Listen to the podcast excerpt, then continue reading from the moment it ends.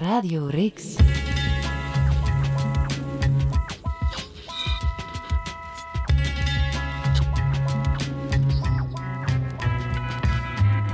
Welkom op Don Vitalski's Antwerpen in de jaren 90. Een podcast van Heb ik jou daar? Gegroet dames en heren. Tof dat jullie in plaats van aan jullie broodrooster, aan jullie radiotoestel of aan jullie laptop zitten voor dit programma Antwerpen in de jaren 90. We hebben maar heel weinig tijd, dus ik ga jullie direct voorstellen aan de allereerste gasten in deze oneindige podcastreeks, namelijk Erik Smout en Mark Verstappen. Goedemiddag of goedenavond. Goedemiddag. Voordat we een heel erg complexe introductie opstellen over wie jullie zijn, zou ik deze volgende vraag meteen op jullie willen loslaten. We hebben een beeld van de jaren 60, we hebben een beeld van de jaren 80, van de jaren 70. Dat hangt wellicht van de clichés aan, hè? maar die clichés kloppen. Is het juist dat het moeilijker is om u meteen een beeld voor de geest te toveren bij de jaren 90, Erik Smart en Mark Verstappen? Juist. Maar ik vind de jaren 90 is de periode waar alles opnieuw samenkwam. Je hebt de jaren 60 met de psychedelica en de, en de Beatles, jaren 70 muzikantenmuziek, jaren 80 slechte muziek. En jaren 90 komt, komt de elektronica en de grunge en al wat ermee te maken heeft, allemaal samen in één melting pot. Dus eh, voor mij is de jaren 90 het boeiendste muzikale tijdperk sinds de jaren 50 eigenlijk. Meen je dat werkelijk? Men zegt ja, echt waar. Kan je het daarmee eens zijn, Mark Verstappen? Gisteren eh, aan mijn cafétafel stond er nog een enthousiaste Marcel van Tilt te springen. Die zei, jaren 90 was de laatste decennium waarin alle goede gitaarbands eh, opkwamen. En vanaf de jaren nul is nog de klote gegaan door al die DJ's. En daar was jij het Quote goed mee eens. unquote. Ja, jaren 90 was voor mij ook toch wel eh hip-hop. Ehm, de oldschool hip-hop, eh, die aan het ontbolsteren was. Dat vond ik eh, eh, als toen nog half oude, witte, blanke man. Toen was ik nog een blanke man. Ehm, Nu heeft hij ondertussen te lang onder de zonnebank gezeten. voor mij was de jaren 90 muzikaal. ik, ben, ik ben naar Antwerpen gekomen eind jaren 80. Ja, van waar kwam je? Ik kwam uit Gent, zeven jaar Gent. Mark Verstappen komt uit Gent. Nee, maar ik ben geboren ergens anders, maar niet belangrijk. Maar na zeven jaar Gent had ik het, het daar wel gehad. Dus eh, Smout heeft de omgekeerde beweging gemaakt. Eh, voor mij was eh, de komst naar Antwerpen eh, de trek naar het megalomane, de trek van het eh, stadje waar ze op de tram naar hun schoenen keken in Gent. En dan kwam je in Antwerpen op de tram en dan werden onnozele moppen geroepen, er werd eh, onnozel gedaan. Dat was voor mij wel het beeld van eh, het verschil tussen Antwerpen en Gent. In welk jaar ben jij van Gent naar Antwerpen gekomen? 87, 88. Oh ja, dus jij bent werkelijk voor de, jaren 90 gekomen. Absoluut. En voor mij was de reden naar hier te komen een zeer prozaïsche reden. Ehm, ik ben eh, vanaf 89 beginnen werken al voor Antwerpen 93.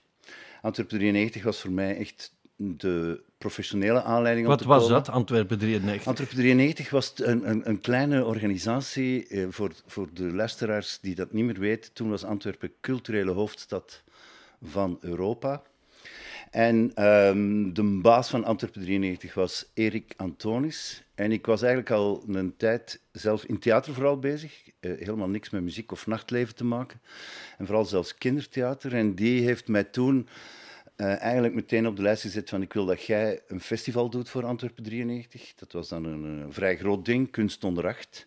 En dat was eigenlijk de eerste keer dat ik dan in Antwerpen boven water kwam om iets te doen. Ehm, dus voor mij is de jaren 90 echt ook zo het- de start van mijn publieke leven. Want ik was ervoor eigenlijk vooral eh, agent, producer, manager. Welk Dus- etiket mogen mensen nu op jou plakken, Mark Verstappen? Neem jij vrede met programmator of organisator? Nee, eh, dat is. eh, ja, Of directeur tegenwoordig, want je bent directeur van de studio. president, directeur, generaal, fondateur dan op zijn minst. Nu, Mark, eh, Mark Verstappen, jij zei net, Erik Smout heeft de omgekeerde beweging gemaakt. Wat bedoelt hij daarmee, Erik Smout? Weet je dat?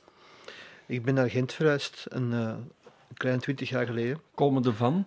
van Antwerpen. Ah ja, maar dat was dus nog voordat je dus... Want klopt het dat je uit Kanthout bent gekomen naar Antwerpen? Om juist te Essen.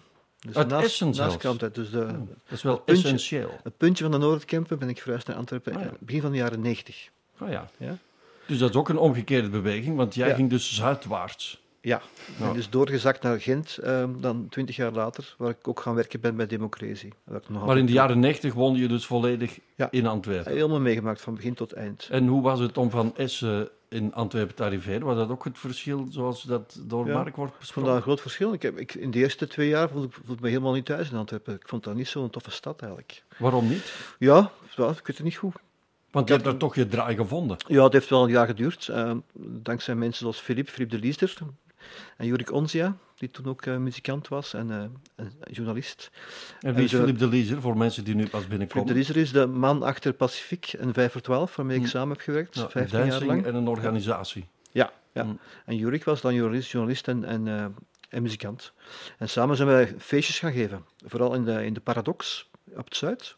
Ja, En nog andere zaaltjes. Uh, Filip dan eh, de grunge parties en ik dan met soul en funk parties samen Dat is wel interessant, vind ik. De paradox. Hey, paradox kunnen we eigenlijk niet meer tot de jaren 90 rekenen. Dat is zo'n beetje uitloop van de jaren 80. hè. Ja, dat was, Wat de- was dat voor... Want er zijn nu ook luisteraars die zijn maar 17. Die weten niet, de paradox, wat was dat? dat was een concert, een feestzaal. Hè. Dat was een, eh, een, eh, beruchte zaal in die tijd, van, ook van de underground bands. Ik heb die allemaal niet gezien. Waar? Op het Zuid. Op het Zuid. Ja, zing ze voor. Hm. Maar er waren wel, wel concerten, ik denk dat Killing Joke daar gespeeld heeft, of, of bands uit die tijd al sinds. Maar het was voor mij vooral een tijd dat er feestjes doorgingen. Hè. Dus eh, elk weekend gingen we daar feesten. Tof. En jullie zijn dus eigenlijk wel dubbelgangers, want jullie zijn dus begin jaren 90 in Antwerpen gearriveerd. En jullie hebben daar beide je draai gevonden als feestjes op potenzetters. Ja. Eigenlijk. Ja, dat is net het, echt uit feest te geven is het ontstaan dat we concerten gingen organiseren. Hm. Maar eigenlijk waren we gewoon DJ's, alle letteren. Erik Smout, herinner je je nog de eerste keer dat je Mark Sta- Verstappen tegenkwam? Ja, ik heb er wel een vaag beeld van eigenlijk. Ik denk dat dat was toen eh, met Antwerp 93, denk ik, de, de, de persconferentie van, van, eh, van toen, dat hij aan het woord was. En hij was zoals altijd zeer wel bespraakt. Ik kende Mark toen niet goed en hij heeft mij toen ook aangesproken achteraf om samen dingen te gaan doen. Meteen. Ja, Ja. ja, ja. Want dat Ja. stond in de sterren, jullie samenwerking. Er is ook een tijd geweest, zag je Mark Verstappen staan, dan kwam Erik Smout eraan en vice versa. Toch werkelijk? Want eh, hoe lang is het nu geleden dat jullie elkaar nog eens tegenkwamen, nu jullie hier zitten? Nu hebben we elkaar veel gezien, want we werken met z'n allen eh, in het OLT. In Dus, het eh, Rivierenhof. In het Rivierenhof deze zomer eh, met Cultureel Centrum Ah, ja. Deurne, met Studio. Erik is dan, was dan toch al een paar jaar programmator, dus dit jaar hebben we elkaar veel gezien. Nee, maar we zijn eigenlijk altijd wel contact blijven houden. Oh ja. We zijn eh, niet op niet vervelende manier uit elkaar gegroeid, zal ik Ja. maar zeggen. We zijn nog maten, matkes. Was het in die tijd, want dat, die nostalgie mogen we wel hebben, eh, ook niet nog doorslaggevender om ineens in een stad te arriveren, omdat je je toen nog niet kon verlaten op digitale eh, telepathische middelen om iets te beleven? Om maar te zeggen, hè, pre-internet. ja. Dat is no- Er is dus niet zoveel veranderd. In die, ik bedoel, je kunt wel tinderen tot als je een blauwe duim hebt, maar eh, uiteindelijk, de real deal is eh, in een, op een zweterige dansvloer kijken of dat er een klik ontstaat. En de paradox was voor mij toch wel ook een rare zaal als, als, als binnenkomer van buiten. Ik, ik ben eigenlijk, mijn, mijn roots liggen in de New Wave. Dus eigenlijk was mijn eerste plek in Antwerpen de Cinderella-zaal. Ah ja, er zit ook in de jaren 80 New Wave Punk. Ja, dus ik ben eh, post-New Waver, New Waver, ska, eh, strakke kostuumjes, eh, een beetje postpunk. En, en ik zat in Gent, was mijn, mijn nachtelijke woonplaats de beruchte Kuipersky, die ondertussen helemaal verdwenen is, met, met, met legendarische plekken zoals LP en Fash en, en de Maar ja, dat is 55. maar Gent, hè. Dat is, Dat is maar maar Gent, maar hier kwamen wij dus naar de Cinderella. Ja. Daar kwamen wij ook wel afgezakt. Ja. En, eh, en voor mij was de paradox eigenlijk een soort van hele gekke Ober-Bayern-zaal, waar in één keer alternatieve feesten... Dat was een hele gekke clash, want die inrichting van die zaal was eigenlijk een soort feestzaal. Nog erger dan de Kempen. Dat is een soort verre Kempen. Dat was niet eens nabije Kempen, dat was echt een rare inrichting. De Pacific was voor mij de start van het nachtleven.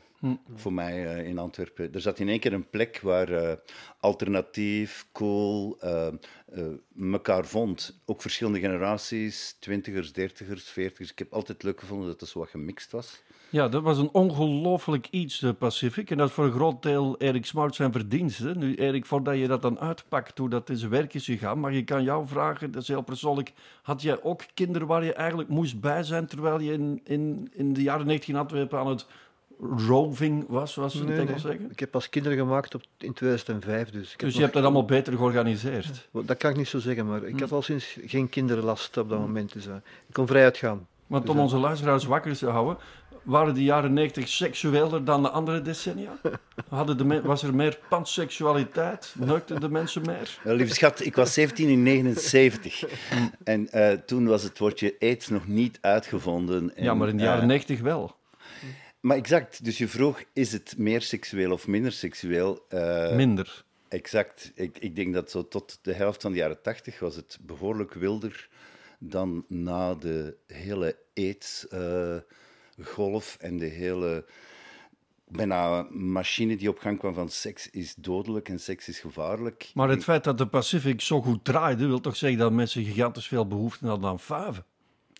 Die is er altijd geweest en die zal er altijd zijn. Hoe is dat dan in zijn werk gegaan, Erik Smout, de Pacific? Er was niks en ineens was er de Ja, Pacific. dus- Hoe kan dat? Wij leerden de, de uitbater van de Pacific kennen, de eigenaar, Danny van den Dorpel. Die had een zaal gebouwd. Leeft hij nog? Die is gestorven dit jaar, helaas. Oei, dat is ook toevallig. Ja. God hebben zijn ziel. Nee, we kwamen die toevallig tegen. Jurik, ken, Jurik Onja kennen die ook eh, een beetje. Wie en is die ook alweer? Dat Jurik Onja is journalist, eh, muzikant, die bij, waarmee ik toen de, de funk en soul parties gaf in de, in de Paradox. Ehm, die zei, ja, ik ken iemand die een zaal gebouwd heeft. En we kwamen dan een keer samen met, eh, met Danny en met zijn zus, Bill. En Danny had geen clue wat hij ging doen met die zaal. Hij had geen idee. Dat is een aannemer, een hele goede, harde werker, stevige handen die alles kon verbouwen. Maar hij had geen idee hoe hij in de zaal moest eh, ja, gebruiken eigenlijk. Dus, eh, en toen kwamen op de proppen met ons idee van, ja, maak daar een, concert en een vijfzaal van.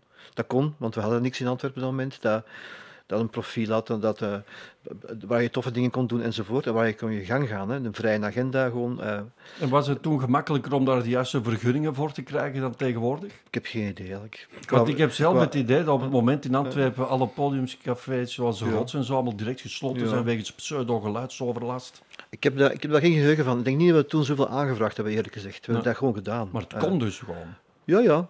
In de jaren 90 ook de tijd dat er nog veel kon, hè, dat er nog niet veel maatregelen waren. Hè. Dus geen eh, limieten qua dB-niveaus, eh, qua brandveiligheid, veel minder normering enzovoort. Dus eh, je, had, je had veel meer vrijheid om dingen te organiseren. Er was minder controle door de overheid, dus je kon je gang gaan. Dat vind ik toch wel een essentieel iets, maar Ja. ik snap, dat is toch essentieel. Wat, Als wat je jaren aan 90 en zegt. nachtleven zit, moet je één ding googlen. Dat is Albanese portiersmafia. Er was Ja. een voortdurende portiersoorlog in de discotheek in Antwerpen. Nu, dat was niet echt mijn coté waar Ik ik, heb het naartoe één keer meegemaakt, ja. Oké. Zo'n inval van eh mafiosi, Ja. die dan echt de boel kort en klein kwamen slaan. Ja. In de Pacific ook een keer. Hè.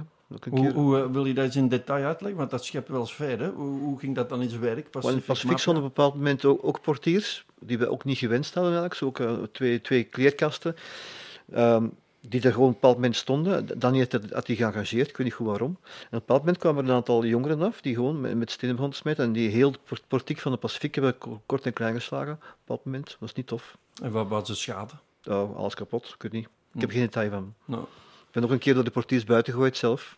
De dus ook niet fijn vond ik eigenlijk. Ik ben toen een maand niet geweest, ja, ik kom niet meer. Dus ja, dat kon in die tijd wel gebeuren natuurlijk. Hè. Zeer onverwachte wendingen in de, in de aanpak van de Pacific. Dus je moet ook weten dat het Pacific was van Danny, was de eigenaar. Hè. Dat was een aannemer die eigenlijk met muziek geen enkel band had en ook geen verstand had hoe je iets, hoe je iets organiseert. Nu, wij ook nog niet echt op dat moment, hè, we waren pas bezig. Hè. Maar we hadden wel een muzikaal gevoel. Wij wilden wel toffe muzikale dingen organiseren. De muziek was op dat moment heel in, hè. alles was er. De, de, de genres allemaal heel levendig, hip-hop, metal, acid jazz. Hè. Acid Acid jazz, ook een jaren Ja. 90 ding. Ja, ja, dat was ook in die tijd heel levendig gezien met eh, Manu, Manu Ruts, die de, die de feestjes gaf en die ook in de Pacific ging feesten geven. Dus dat kwam allemaal samen.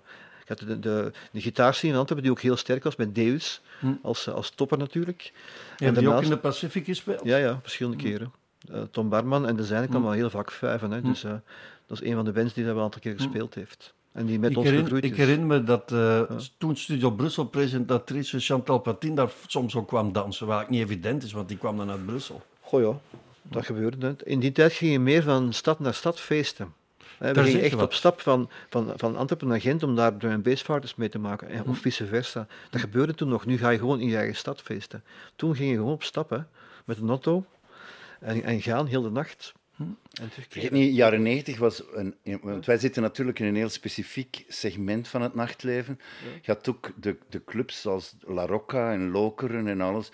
En elk weekend gaf de VRT het aantal doden die s'nachts eh in, in, op de Vlaamse wegen waren gevallen. Want er werd inderdaad eh, van de ene nachtparty om vier uur ging de ene gate dicht. Dan reizen ze van Lokeren naar Antwerpen. Gingen ze door tot 12 uur s middags. En als ze nog een goede pil gevonden hadden, reizen ze nog eens terug naar ergens het Waasland of weet ik waar. een echte jaren 90 pil was toch ook wel de ecstasy? En mag ik zeggen dat ik die in de Pacific ook wel heb zien soms passeren? Ecstasy.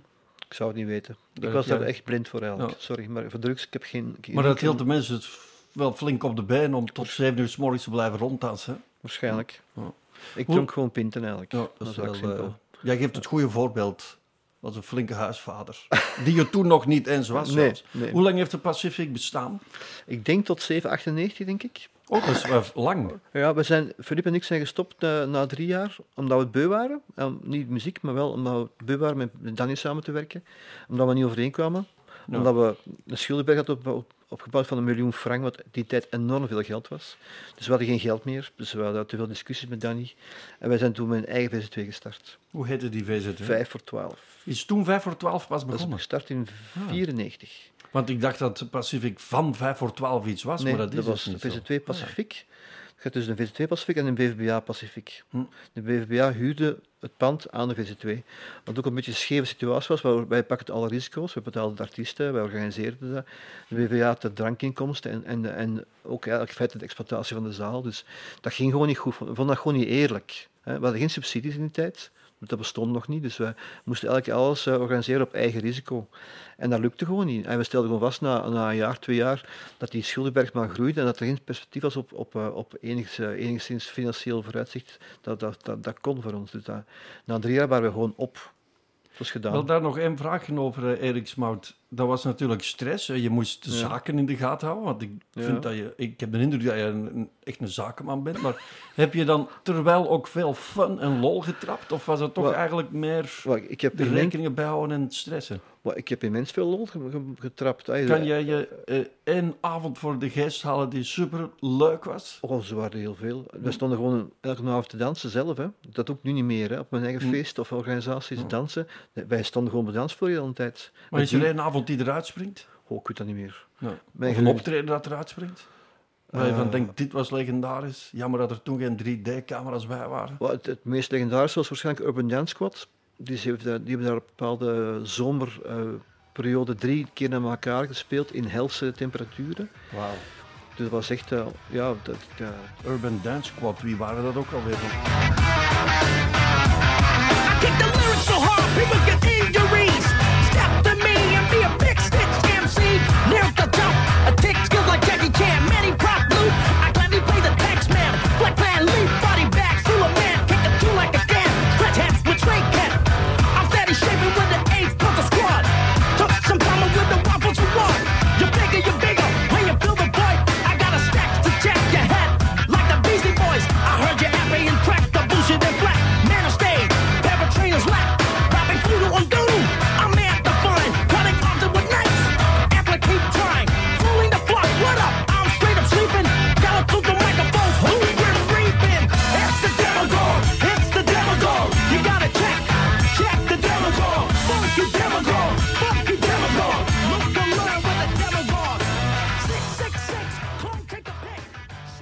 Waar kwamen die? dat zijn een stel Hollanders met Root Boy als eh, frontman. Eh, in die tijd behoorlijk populair. Zo in het Superhot, cro- ja. crossover genre van de Red Hot Chili Peppers waren zij ook eh, zeer, zeer goed bezig eigenlijk. Eh even wereldberoemd met één plaat en daarna wat minder, maar zeker toen zeer populair. Zeg, Ja. Mark Verstappen, we hebben nu dus eh, gehoord hoe Erik Smout 5 voor 12 uit de grond heeft gestampt, al bezig zijnde met de Pacific. Ben jij parallel daarmee de organisatie Villanella begonnen? Ja, Villanova is eigenlijk de spin-off van Antwerpen 93, kun je zeggen. Dus we zijn een beetje een van de weinige erfgenamen, samen met de Zomer van Antwerpen trouwens. Ja. Ehm, en eh, wij waren vooral kunsthuis voor kinderen en jongeren. En eh, ik ben een beetje de muziek ingerold eh, dankzij een dichter die we volgend jaar weer gaan herdenken, namelijk de genaamde Paul van Ostaaien. Ah ja, Paul van Ostaaien Van. Ostaaien, comma, Pol. Eh, ik En toen zaten we in het Zuidstation. Nou, maar toen... ehm, Of vergis ik me? Hey, dat verhaal is ook, wel, eh, is ook wel grappig. Erik Antonis was dus eh, intendant, heette dat dan, de grote baas van Antwerpen 93. Die had alleen maar ambras met eh, Bob Kools. Hij leeft nog steeds op Linkeroever. De Die toen toenmalige legendarische burgemeester met snor, die het burgemeesterschap combineerde met eh, schepen van cultuur. En ik Zo moet zeggen, als, als buitenstaander, eh, als je Antwerpen binnenkwam, dat was echt een heel bizar bastion. Dat was wel bekend. Je had de Antwerpse stedelijke instellingen, zoals eh, het Koninklijk Jeugdtheater en de Koninklijke Nationale Schouwburg, Nederlandse Schouwburg, KNS. En dat waren allemaal ambtenareninstituten. En de legendarische uitspraak van Bob Kools, die was cultuurpolitiek, dat is de werkstellingspolitiek. Dus dat was benoemingen van technici en eh, dit en dat, acteurs. En, en je kwam daar binnen en dus dat die hele stad was een, een soort bastion. Dat was echt na 70 jaar huwelijk tussen de Tjeven en de Sossen. eh, was dat ook behoorlijk corrupt, zullen we maar zeggen, die hele stad. Dat was echt behoorlijk ingewikkeld qua organisatie, zeker als buitenstaander. Antonis die had veel aan bras gehad met Kools. En dus die komt op en wordt verkozen, komt op bij de gemeenteraadsverkiezingen, wordt geïnstalleerd, letterlijk denk ik 1 januari 95 belt mij in juni, zegt van ja, ik heb hier nu een beetje zicht op wat er hier allemaal moet gebeuren. Eh, Verstappen komt dus hier. Ehm, in februari moet er hier een Van Ostaaien-jaar georganiseerd worden. En ik heb drie historische tentoonstellingen en voor de rest niks. Je hebt twee dagen om na te denken. Hier is 28 miljoen frank. En je hebt twee maanden om een programma uit te werken, communicatie en heel de zooi. Is dat een droom of een nachtmerrie? Dat was, ik heb dat met, eh, in mijn jeugdige overmoed, ik was toen al niet meer zo jong, ik was al in de dertig, maar ik rook wel de kans van, oké, dit is toch wel een coole cadeau, omdat ik toen wel zag van, ik hield, ik was... Antonis belde ook niet voor niks. Ik bedoel, ik ben een literatuurman, zoals de Vitalski hier zit. Ik heb, ik heb Germaans gedaan, ik ken, ik ken iets van literatuur. En ehm, ik zag ook wel, met dat werk van Van Ostaaien kun je alle kanten op en je hoeft niet eens ingewikkeld te doen. En dus, dat was dus echt een cadeau. Toen heb ik dat met Geert Buurens, die nu literatuurprof is eh, in Utrecht, met Tom Lanois en met een aantal mensen hebben we echt een comité gemaakt, hebben we in elkaar gestoken. Maar het klopt toch dat de, de grote Van Ostaaien 5 plaatsvond in het Zuidstation? De nacht van Van Ostaaien, zit- waar nu de bank van Breda zit. We spreken nu over het Zuid. En het Zuid was natuurlijk toen een half vergane, half opklimmende buurt. Pacific en dan, hoe heet eh, de, Zillion de, de, tegenover? de Zillion natuurlijk. Ja, dat is eigenlijk een klein vraagje tussendoor. Dat is eigenlijk opmerkelijk. De huishuur van die prachtige panden op Zuid die was super betaalbaar toen. Ik weet niet of jullie, daarover, of jullie daar hebben, idee van hebben, maar ik zelf dus wel. In de jaren 90 kon je dus, waar dan nu advocaten wonen, met een dikke prei, kon je dus gewoon als pas afgestudeerde sloeber voor huis een appel en een ei in zo'n huis zitten. In zo'n huis zitten en kopen. Ja, klopt. Ja, als je slim was, kocht je die natuurlijk. Ja, en ehm, ja, dat is nu. Ik bedoel, die, die- de, de sfeer aan het museum, ik herinner me dat vooral als grauw. Nu, dat is alle Europese steden hebben die transformatie in de jaren 90 meegemaakt. Dat is een zeer Van- intelligente opmerking, vind ik. Zo'n Manchester bijvoorbeeld. Hè. Dat is Maar Antwerpen, Brussel, Manchester. Gent, Antwerpen, de steden in Nederland. Als je in, in de jaren 80 naar Amsterdam ging, ik, ik, ik, ik, ik werkte toen als theateragent in Nederland, in Duitsland, in Hamburg was ik veel. Dat was grauw, dat was heftig. Ik bedoel, in uw auto één kans op twee werd, waren uw ruiten ingeslagen als je naar Amsterdam ging. We Maar dat vergeten dat nu, dat was een dat soort er jouw plaag van junks.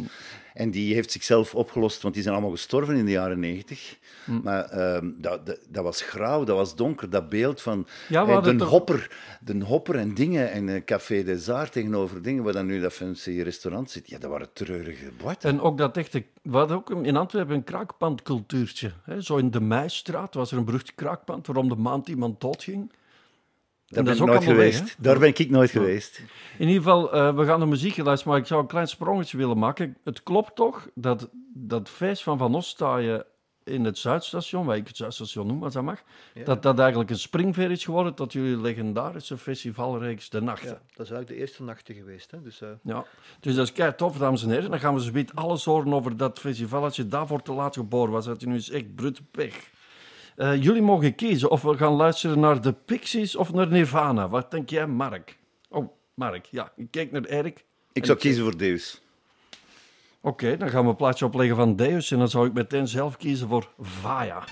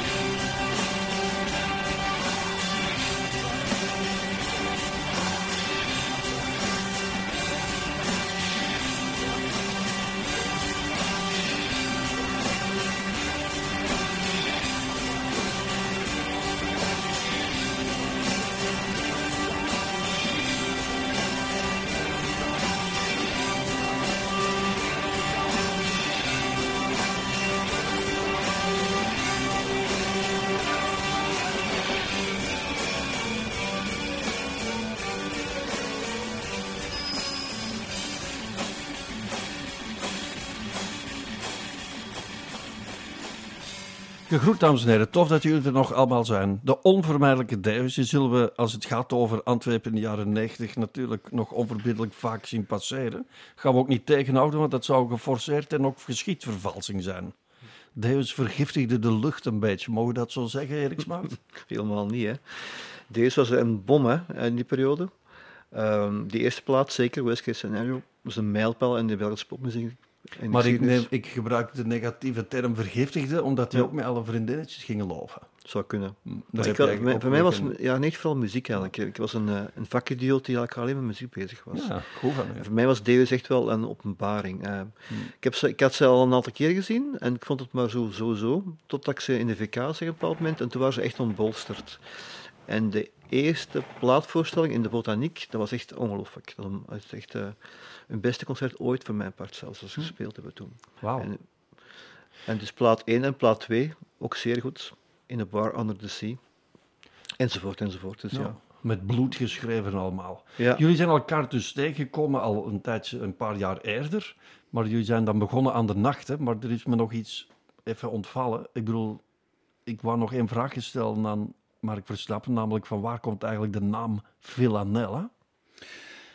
We hadden de naam eh, Kunsthuis voor Kinderen en Jongeren en dat bekt nou, nou niet zo gemakkelijk.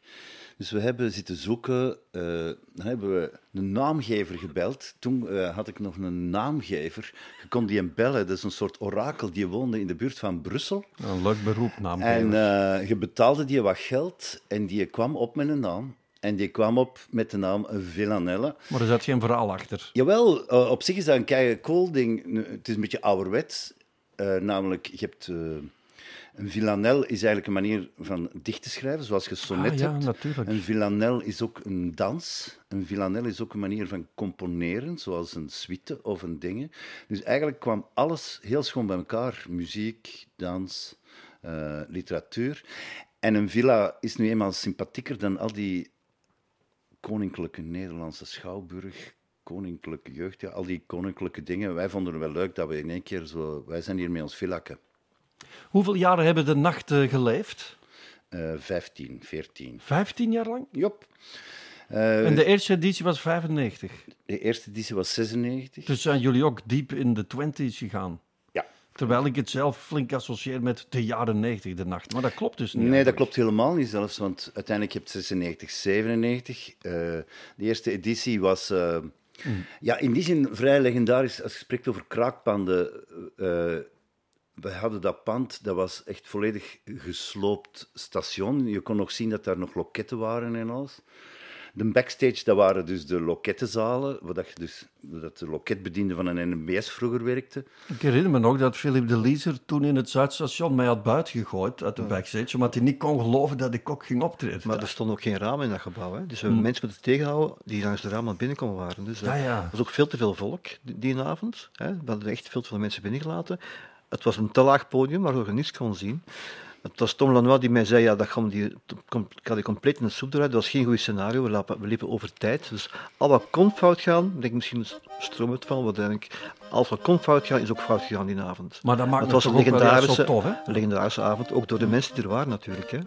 Van- De anarchistische Abendunterhaltung, die, die waren wa- er ook op die waren erbij. band. Tom Barman, Tom Lanois, eh Julian Schoenaerts was erbij, Ja, ja. Eh, enzovoort. Er was ook nog een zootje ongeregeld, dat heet eh, Circus Bulderdrang. ja, die hebben er ook een stempel gedrukt. Toen heb ik, eh, ben ik, eh, ik, ik heb een aantal keren eigenlijk als eh, organisator het podium eh, opgetreden. En dat heeft mij eh, nog een leuke rel met Blixa Baargeld opgeleverd in 1998. Toen heb ik hem Hmm. een brandscherm op zijn kop laten vallen, omdat hij een half uur over tijd ging. Ah. We hebben het nadien in Berlijn tien jaar later goed gemaakt. Maar Dat is goed. dat is dan weer goed gekomen. Maar ehm, je had, de, er was 800 man binnen en er stond 1200 man buiten. Dat was voor mij de sfeer. Of 700 man Het binnen. klopt wel dat er mensen niet meer binnen konden. Nee, er was echt het was een ook op het nieuws, hè? dat kwam op het nieuws zelfs. Ja. Ja, en dat was ook al zo van eh, de hele dag op de radio. Vanavond is het dan de legendarische nacht over Paul van Ossa. En ik dacht van, wat de hel. Er kan 400 man binnen. We hebben 500 tickets verkocht. En waarschijnlijk stonden er 800 of 900 voor de deur. Wat ook zo was. Zeg, en toen hebben jullie... Wat blief? De nacht is ook het evenement waar je moest zijn. Weet je, daar moest je gezien worden. Ja. Hè? Het was, het was een, een, een komen en gaan van personen die weet je, je stond allemaal op de catwalk op een bepaalde manier van spreken. Dat is ook, want ze zeggen altijd mat u vu, maar dat hoeft niet negatief te zijn. Nee, hè? nee, nee. nee. Het was onze jaarlijkse nieuwjaarsreceptie. Hè? Ja, die, Want jaarlijks zeg je, dus jullie hebben dan direct begrepen, dit gaan we consolideren. Dit willen we elk jaar opnieuw. Nee, eigenlijk is het nog simpeler. Dit was, we wisten dat we de bom hadden van Van Ostaaien, met al de promoties. eh, promoties. Er was ook een inhoudelijke reden. Het, is, het was niet alleen maar receptie, is wel leuk. Maar ehm, wat mij heel erg aantrok, ik, was, ik, ik zat heel erg in de high art en de, hè, de echte kunst om de kunst. Dat was Antwerpen 93 toch een beetje de hoogmis van eh, zo weinig mogelijk. Ik kan kunst de wereld redden. Nou, zeker de kunst die er stond, niet echt. Eh, maar ehm, wat je wel zag is. eh, ik, ik als een soort van anarchistische, provocerende buitenstaander in het kunstmilieu zag wel dat het talent zat in de popmuziek in Antwerpen en niet in het toneel. En eh, ik was een gesubsidieerde instelling met Filanel hebben we heel snel geld gekregen en zo. En ik stak mijn geld ook al in popmuzikanten. Waarom? Ja, als je kijkt naar Deus, dan had je daar de Rudy Trouvé, die nog steeds magisch eh, beeldend werk maakt. Als die gaat zitten en die maakt iets als beeldend kunstenaar. Dat is, dat is eigenlijk in, het, in, in, in, het, in de wereld van de kunst een onderschatte figuur. Dat is een gast die ongelooflijke verhalen kan vertellen. Laat je een filmpje maken van een minuut en er ontstaat iets. Hoeveel artiesten kunnen dat zeggen, dat ze dat kunnen doen?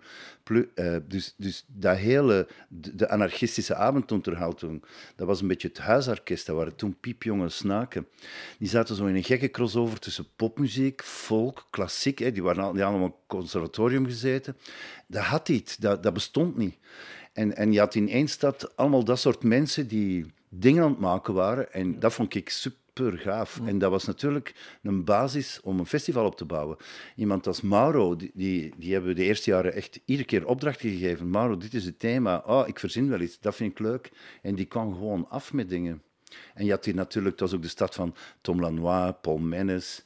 Ja, Paul Mann is ook zo'n echt jaren 90 figuur, die is weggedemsterd. Hè? Hoe zat eigenlijk de taakverdeling tussen jullie, Erik Smaak? Dat jullie samen een... Hè, we, we hebben dan het Zuidstation achter de rug, dan de eerste officiële editie dan in CC Berchem, voordat Ja. jullie naar de single gingen. Hoe was dan de taakverdeling?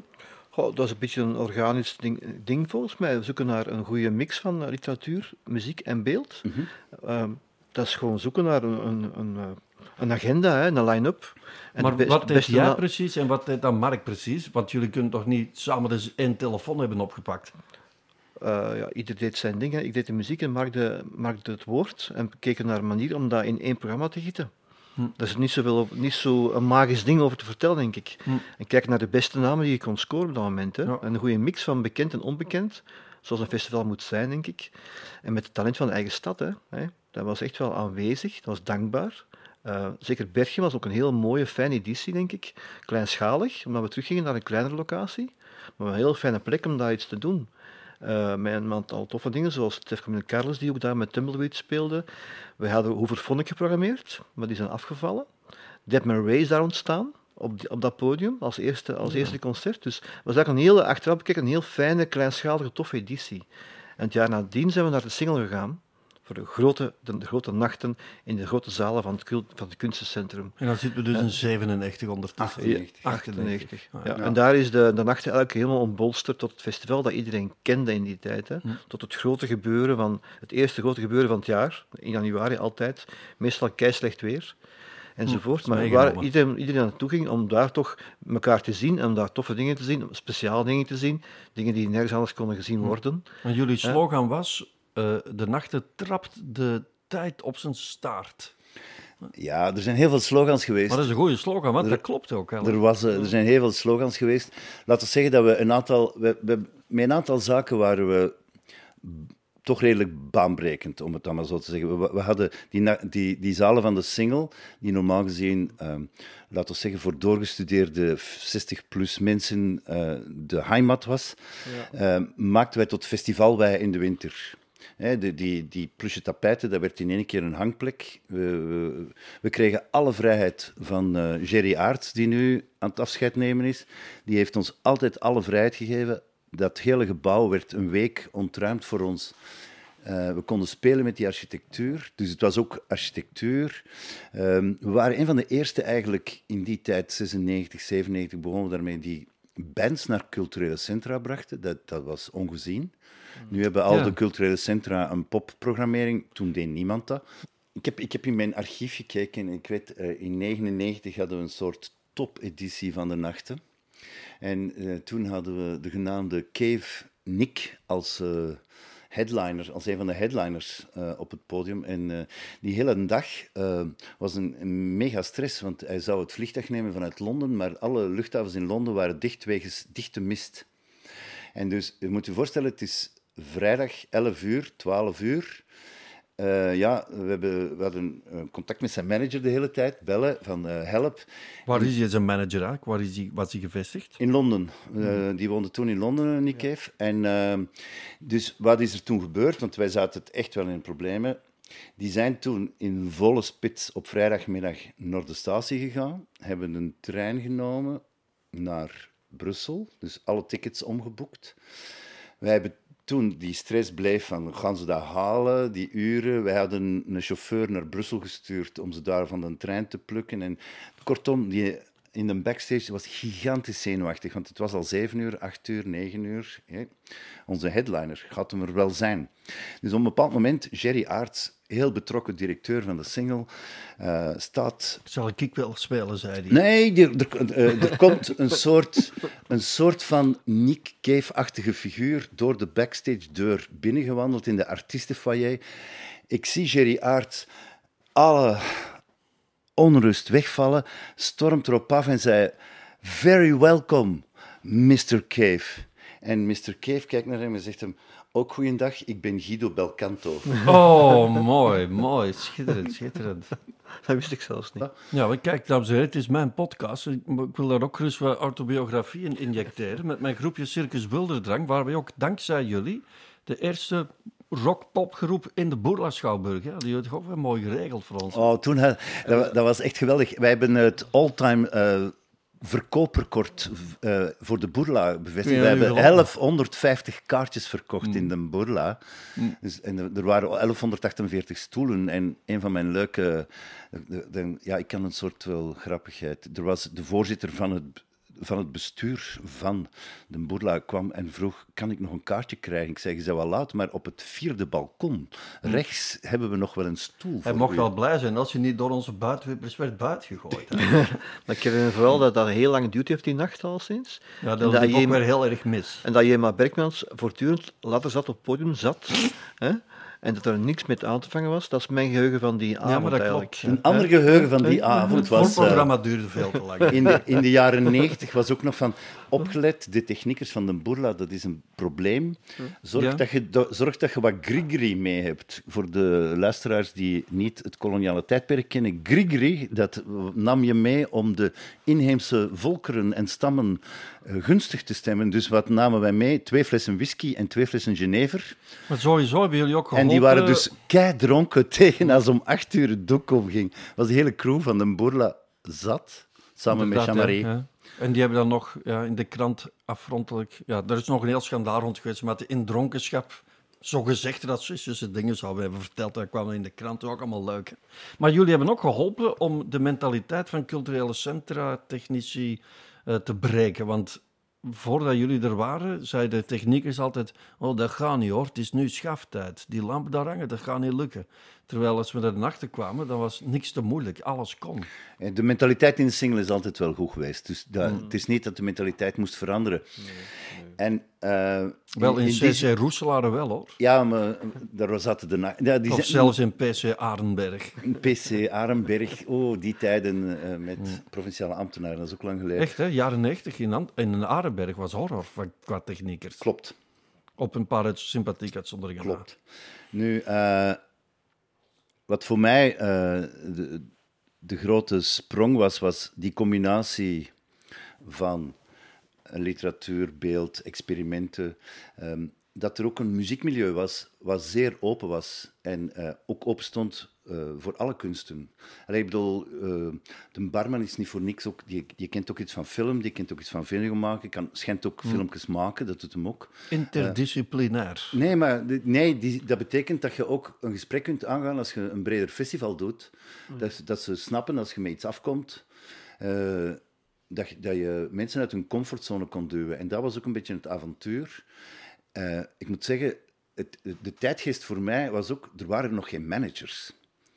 En, of er waren maar heel En weinig nu zie ik managers. dan toch eh, Erik Smout Ja, nee, dit in ja, twijfel trekken. Davies had altijd wel een manager, en een vervelende. Eh, maar de, de rest, eh, de gesprekken die we konden doen met, eh, met de artiesten was heel rechtstreeks. Ja, En we konden ook vragen van, wilde je die combinatie doen, kun je die combinatie doen?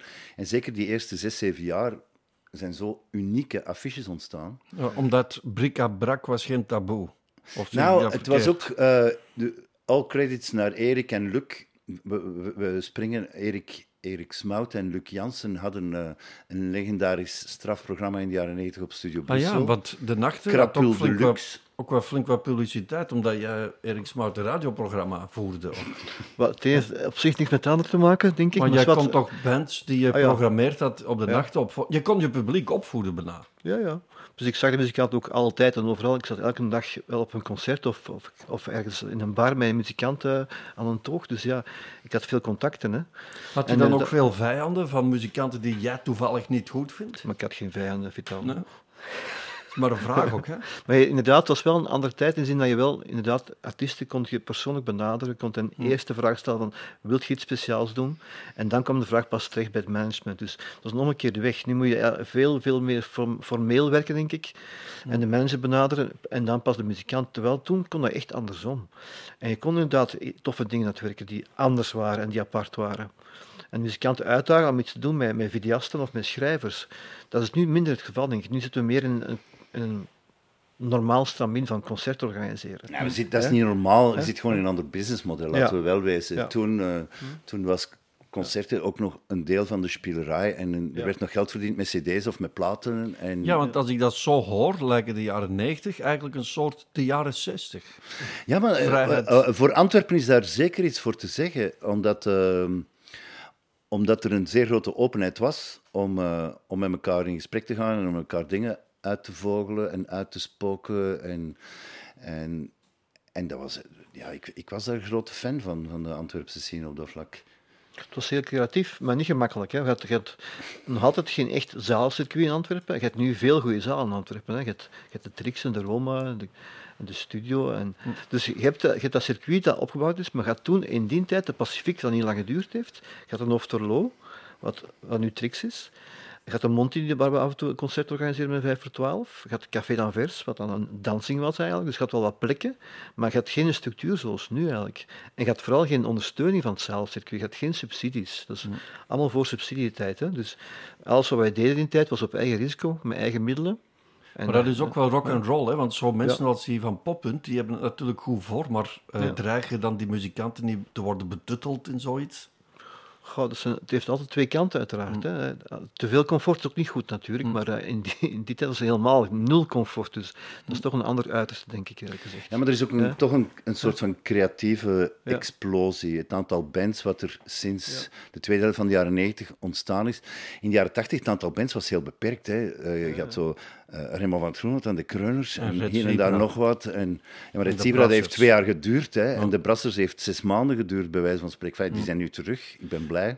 Is dat toeval of is dat het gesternte of is dat iets dat in hun drinken zit? Hoe komt het dat in de jaren 90 ineens zo, zo hard vibreerde? Maar de muziek explodeerde zelf ook. Hè. Je had, eh, je had twintig... Iedereen, niemand vond zijn weg nog, omdat, en dat vond ik wel cool. Dus Je had- luistert nu naar Mark Verstappen, hè, want je hoort de hele tijd twee stemmen door elkaar. Soms denk je, wie is nu aan het woord? Dit nu- is Mark Verstappen.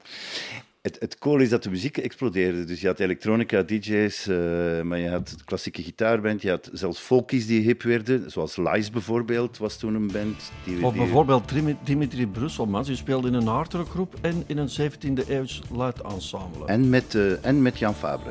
Met Jan je, hebt, je hebt vooral heel veel internationale voorbeelden. Ik denk Nu dat- horen we ik denk Erik Smaat. Ik denk dat elk jaar in de jaren 90 aan het boomen was. De hip-hop, de metal, de grunge, de opkomende elektronica, hè, later house, techno enzovoort. Dus die genres waren super actief en vandaar ook dat in België heel veel muzikanten daar inspiratie uit haalden. Hè. En zeker in Antwerpen in die tijd. Bovendien hebben we heel veel van de jaren 80 geleerd. De jaren 80 was ook een, goede tijd voor de Belgische popmuziek, maar we hebben daar heel veel eh, commerciële en financiële fouten gemaakt. Na drie, vier jaar was die scene op. Er was geen omkadering, er waren geen managements, er was En geen financiering. muzikanten waren Er waren, uitgeput. ja, er waren geen goede zalen. De muzikanten waren na een tijd rond. Hè. Ze konden niet meer spelen, er was niet genoeg plek. In de jaren 90 hebben we ervan geleerd, hebben dat circuit opgebouwd. Dus een opkomend clubcircuit is dan ontstaan, managements zijn ontstaan eh, enzovoort. Boekers zijn beginnen werken op artiesten enzovoort. Dus die omkadering was beter. En nu zien we nog altijd resultaten ervan. hè. Nu zijn de, de omkaderingsmogelijkheden veel, veel sterker dan toen. De subsidiëring is ook een, een feit voor, zowel voor de boekers, promotoren, als voor de artiesten. Toen was er niets. Dus op dat vlak hebben we heel veel vooruitgang gemaakt. De jaren 90. Waar was jij, jij, jij in de jaren 90? Erik Smart, waar was jij toen je vernam dat Dutroux was ontsnapt in 96? Ik was op vakantie, dan denk ik eigenlijk. Ik kwam thuis eh, en ik, ik zag een heleboel hysterie en eh, van alles. Ik zag Luc Jansen op Pukkelpop, helemaal ontregeld. En ik wist totaal niet waar, waar het over ging eigenlijk. Ik heb Dat was totaal- niet in Pukkelpop, jongen. Dat was in april dat hij ontsnapt was, heb volgens ge- mij. Maar misschien is hij meerdere keren ontsnapt. Ik heb Wanneer geen was idee. hij ontsnapt? Was hij in Ja, augustus of dat was in de vroege prille lente, was dat. Ik weet het niet, maar ik heb dat niet echt van dichtbij meegemaakt. Ja. Moet Ik weet, blijkbaar wel- niet. ik weet heel goed, want ik was aan het werken in Nederland. Ik, was ook, ik had nog wat hobby's in het buitenland. Ik was toen festivaldirecteur in Den Bosch. En, eh, en ik zat daar een pint te drinken met een aantal buitenlanders. En toen kwamen er drie Hollanders op mij en zeiden: Jullie Belgen, jullie zijn echt helemaal gek. Nu is die Dutroux ook nog gaan lopen. Dus ik weet dat ik onder de kathedraal van Sertogenbos bier zat te Dat drinken. wel toen een, ik een dat hoorde. donderslag bij klare hemel, hè? Ik weet het niet. Wij, wij zijn een surrealistisch land. Ehm, eh, eh, vergeet niet, eh, voor, de, voor de jonge luisteraars, we maken ons nu druk over van alles. Wij hadden nog allerlei schimmige conspiracies. De conspiracies die nu wereldwijd zijn, Ja, ja, de roze wij... balletten. De roze balletten, daar zijn we waar we moesten zijn. Notaris- dat is Notaris een- X. van de jaren Wat bleef 80. Erik Smuit? Notaris X. Notaris X ook, hè? Erik Smart, waar was jij toen je je eerste gsm kocht? Was dat zo'n echte dikke Nokia? Was jij een van de eerste met een gsm? Nee, nee, ik heb dat heel lang tegengehouden. Ik weet dat mijn collega's allemaal gsm's hadden, dat ik dat, dat gewoon niet wou eigenlijk. Ik had gewoon Voor een een vaste, telefoon. Nu, wat wij deden in die tijd was veel faxen en zo. Hè. Dus, eh, Faxen. ja, ik zat heel dagen achter mijn computer faxen te sturen en te telefoneren. Dus, eh, De faxen was wel iets moois. ja, we, hadden geen, we hadden geen internet in de, in de jaren 90, eh, zeker de eerste helft niet. Dat is pas later begonnen. Dus alles wilde per telefoon of per fax. Voor mij was het heel simpel. Ik had een geheime liefde in Nederland. En eh, Dus moest jij een geheime gsm hebben. Nou, die, dus die moest een gsm hebben en eh, we werkten toen samen. Eh, ze is trouwens nu al 23 jaar met mijn vrouw. Maar dat is begonnen van, ah ja, je zorgt dat je een gsm hebt, dan kunnen we bellen wanneer dat we willen. Toen moesten we inderdaad, nog, als je een fax wou sturen, moest zij naar een bureau lopen, drie etages lager. En dan kon ik haar een fax sturen en dan... De romantiek in de jaren 90 was iets Ja. ingewikkelder dan een, eh, een appje sturen. Ook, ook alles van communicatie met je publiek. Je had geen sociale media, dus alle communicatie gebeurde eigenlijk via persberichten, via wat er in de media verscheen. En ook hetgeen je zelf deed van flyering en affichage. Dus wat wij de hele dagen deden is flyeren overal en affiches hangen overal. Dit Ik kan, eh, ik kan getuigen uit eerste hand, eh, de meester flyeraar van Antwerpen in de jaren 90 was Erik Smout. Wel, ik wil dat bevestigen. Ik sta ook net op het punt om deze ontroerende anekdote te vertellen. Dus Erik had eh 10 days off. Dat is een heel ander verhaal. Dat moet dan maar eens doen. Gent in de jaren 90. Maar het was een gigantisch succesvol eh, festival jarenlang. En hoeveel mensen had hij in dienst? 40 met de DJ's en de afwassers bijgeteld. Maar tegenover de vooruit is er een frituur, wel daarnaast. En wie stond daar te flyeren in die frituur?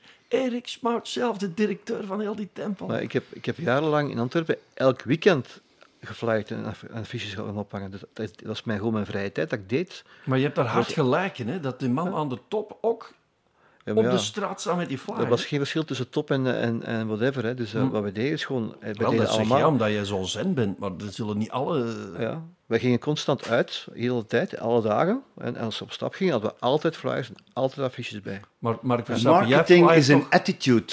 Mark, Mark, jij flyert toch minder... Je hebt toch minder geflyerd? Nee, nee, nee, ik heb dat van, van Erik geleerd. En, eh, Maar ik heb jou nooit in een frituur zien staan flyeren. en ik, ik eet niet zoveel frieten, dat is waar. Maar ik heb wel geflyerd bij de beesten af. En dat, zeker ook met Villanelle, als we zo van die evenementen deden en toestanden. Dan, Jullie eh, hadden mooie flyers van Tom Houtenkiet, hè? wij hadden, eh, wij hadden De ontwerper die nu pas De nachten na- en, en, en onze samenwerkingen hadden coole vormgevers. Vergeet ook niet, qua crossover, een van onze vormgevers was ook Daan Stuiven, Ja, ja, de, ja. Mhm. De, de neef van de coureur. Ehm, om het dan even te kaderen in dit tijdsgevricht. Ja. Ehm, En eh, dat was voor een paar jaar ook onze vormgever. Elk, elk om beurt moest er gaan bijzitten bij Daan Stuiven achter de kerk in Berchem. Die woonde in een lichtjes treurig huis, vond ik. En die had ook een listig treurige blik, want hij wou wel vormgeven voor ons, maar had er eigenlijk helemaal geen zin in. Dus hij had Hij een had hele andere grote ambities. uitstelgedrag. Dus als de deadline al een dag voorbij was, dan moesten we naar de genaamde Daan Stuiven naartoe en er gewoon naast zitten tot het klaar was. Maar hij was wel een geniale vormgever. Hij was heel goed.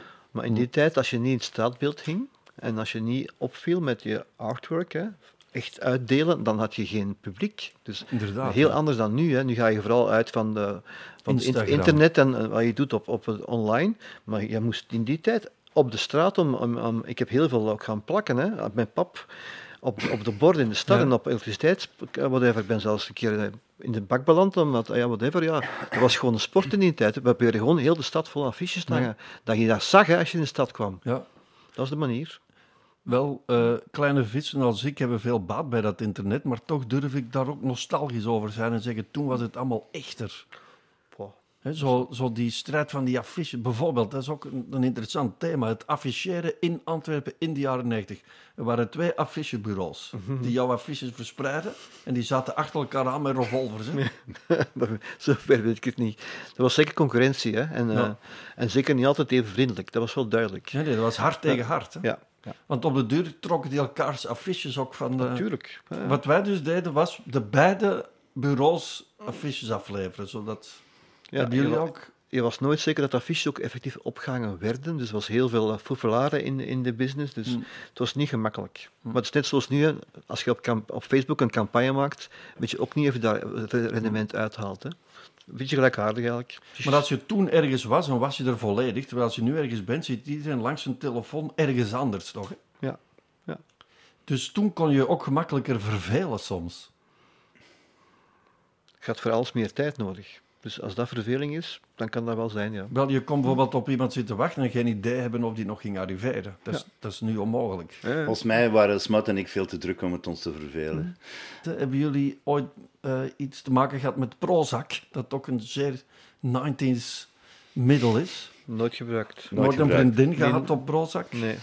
Of iemand die Prozac en duvel Wij zijn, eh, de, eh, vooral Erik, we zijn boeddhisten avant la lettre. Dat betekent eh, dat je je energie en je zenuwachtigheid en je onrust omzet in werk en productiviteit en output voor de gemeenschap. Dat is een goede mededeling voor de jeugd. En daar komt natuurlijk onverbiddelijk ook Nirvana voorbij met het liedje The Man Who Sold the World.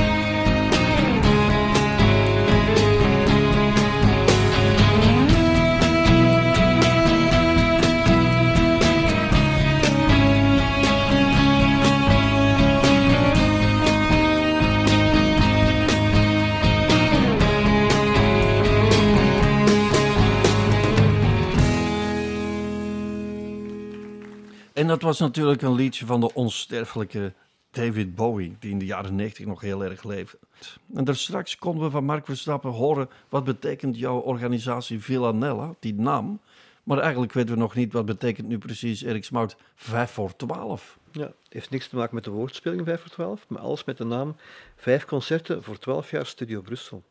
Oh, Zo zijn we gestart. We zijn gestart als een organisator van een eenmalig evenement voor Stubru, een verjaardagsfeest. We hebben toen op één week tijd in vijf verschillende provincies concerten gegeven, onder andere in Ofterlo, in eh, het Poorthuis in Beer, in Cherrymoon in Lokeren, de, in, in Brussel eh, een, een dansing, ik ben de naam al kwijt. Met bekende artiesten zoals Moby en Sven Veet in de Cherrymoon. Moby, dat is ook zo'n jaren 90 ding, hè? Jawel. En ook eh, een Chef Mamie in, eh, in, in Ofterlo, wat dan helemaal uit de hand gelopen is, omdat er iemand een flesje naar een drummer gegooid heeft. En een zaal vol allochtone jongeren die uit, eh, uit de bol ging. En door de politie ontruimd is. Dat was onze eerste concertweek. Dat is Ah, fraai, moet ik zeggen. Dat was heel tof. De jaren 90 zijn dus eh, 30 jaar geleden geboren. Het is nu 2020. Hoe eh, is Antwerpen er vandaag aan toe? Dat is natuurlijk een veel te brede vraag. Maar als je nu, als je nu door de straat wandelt in Antwerpen, word je daar dan gelukkig van?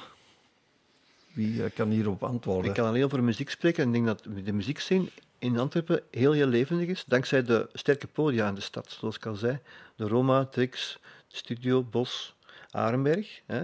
Die zalen had je niet in de jaren 90. Het hè. is in ieder geval gedemocratiseerd, ja. Ze zijn, zijn goed uitgebouwd, ze zijn gesubsidieerd, ze ondersteund. Ze hebben een, eh, een heel goede agenda, een heel goede werking voor de, zowel voor de lokale als voor de internationale muziekscene. Dat is echt sterk. Kijk, dames en heren, dit was de eerste aflevering van Antwerpen in de jaren 90 met twee mensen die 7,5 jaar ouder zijn dan ik.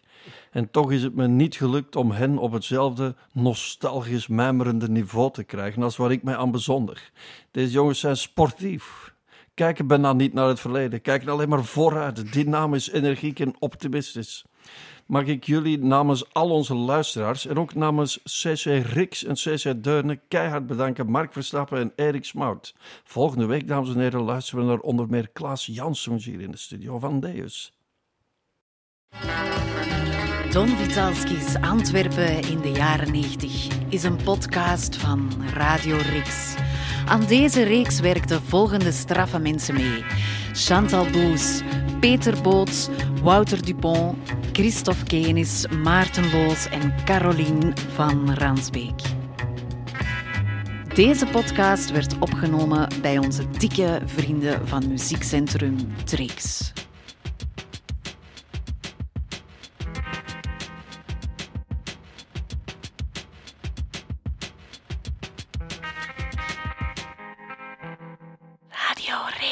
Radio Rix. Radio Rix.